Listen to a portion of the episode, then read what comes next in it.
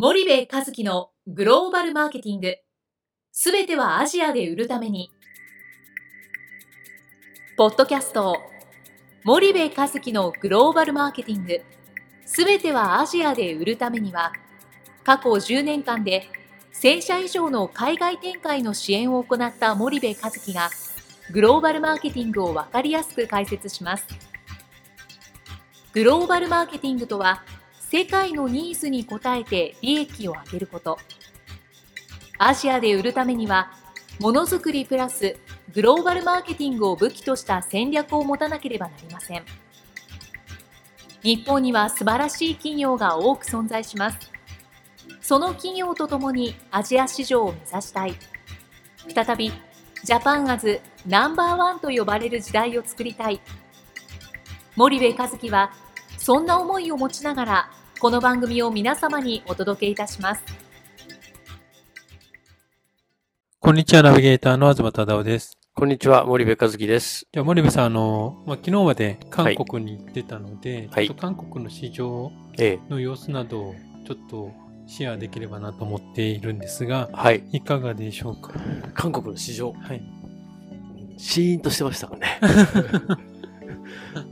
えーまあ、寒かったですよね。寒かったです、ね、あの、はい、東京よりマイナス10度ぐらいだったので、はいはい、まあ、あの、非常に寒かったんですけど、まあ、ソウルに行ってたんですけどね、はい、あの、例の、あの、いろんな問題で、なんとなく街はシーンとしてたようなそうですね、感じはありましたけど、まあ、あのマーケット自体、韓国って、まあ、昔から日本にとっては非常にあの近い国なので、うんうん、あの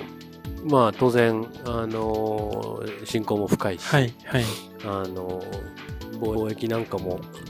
えっと盛んに行われているという状況なんですが、うんあの実はあの、まあ、5000万人ぐらいの市場じゃないですか、はい、で人口は今伸びてますと、うん、でそんな中でその消費財に、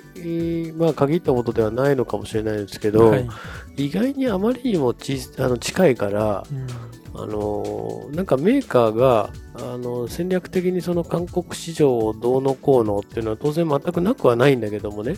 なんか並行品が結構多くて、はい、なんかメーカーの本来のその戦略とかマーケティングがこうしっかりえー、なんて言うんでしょう浸透してないっていうそんな感じはありますよね。あの食品にしろ菓子にしろ、はい、日用品にしろ、はい、うん。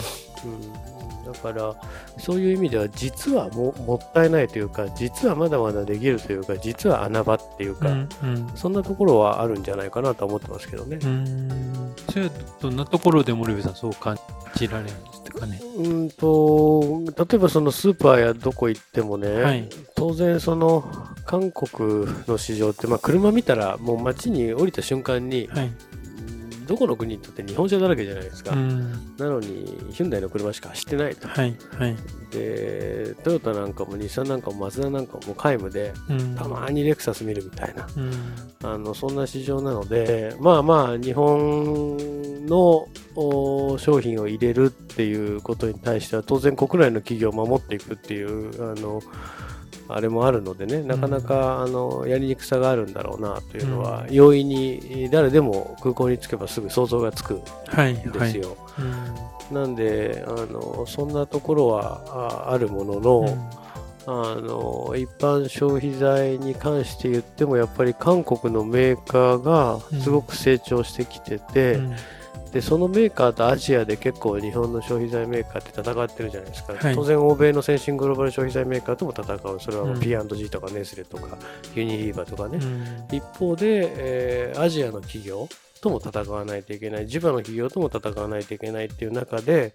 結構その韓国の企業って日本企業にとっても一つの脅威になってるじゃないですか。はいはい、化粧品しかり、お菓子しかり。うんうん、で、もしかしたらあの品質そのものは日本のメーカーの方がまだまだ全然上なのかもしれないんだけども、はい、アジアの人たちは韓国、そのサブカルチャーブームの名残でね、うんうん、韓国の方があいいとかかっこいいとかクールだっていう印象を持ってるっていう国も当然たくさんあるんで、はい、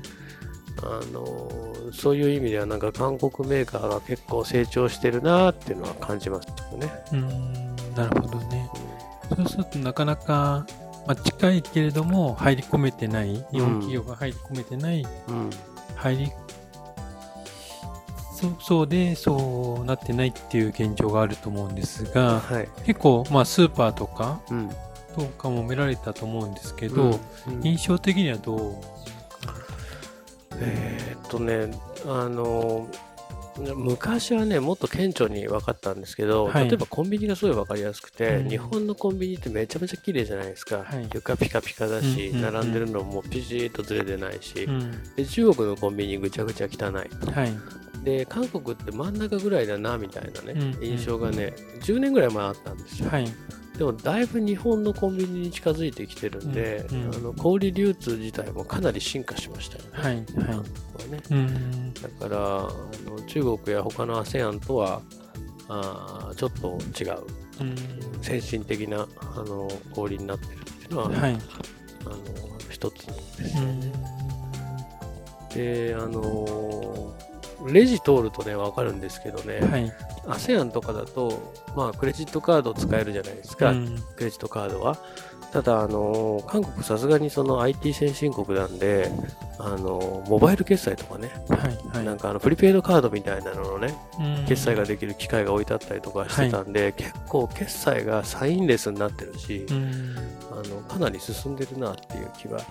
しましたね。日本の商品とかコンビニで見るんですか？うん、あのー、見ますよ。ただ、あのー、なんて言うんでしょう。並行品も多いので、はい、あのー、必ずしもそのメーカーが直接戦略的にマーケティングをしてやってるっていうかっていうとそうじゃなくて、えー、並行で流れてきてるものっていうのも、うん、多々あるという状況でしたね。うん。全体的な印象としてはどうどうですか？日本企業にとっては、うん、あの当然韓国ならではの難しさっていうのは当然あるんですよ。はい、あの近いんだけどもその日韓のその難しさ、っていうのは当然ビジネスの上でもあるんだけどもあの僕は実は意外に穴場な今更ながら穴場な国だと思っていて。うんうん。あの特に消費財なんかまだまだやれることはいっぱいあるんじゃないかなっていう印象があるのとあとなんだろう。ちょっと個人的な感情的な話してもいいですか、はいはい、あの日韓関係ごちゃごちゃいろいろあの言ってますけどね、はい、基本的に韓国人僕いいやつらだなと思ってて、うん、あのなんて言うんですかね。あの通ずるものがあるというか、はいはい、なんか古き良き日本のそのなんかを持ってる人たちでもあるし、なんか、うん、もっとうまくやれるんじゃないかなっていうのはすごく感じるんですけどねまあこれは昔から感じてるんだけどね。わかりました。じゃあ森部さん今日はここまでにしたいと思います。ありがとうございました。はいありがとうございました。本日のポッドキャストはいかがでしたか？番組では森部和樹への質問をお待ちしております。ご質問は podcast アットマーク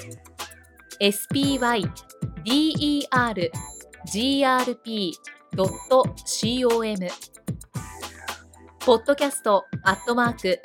スパイダー grp .com までお申し込みください。たくさんのご質問をお待ちしております。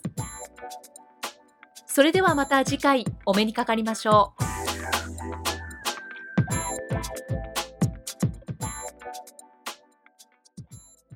森部和樹のグローバルマーケティング。この番組はスパイダーグループの提供によりお送りしました。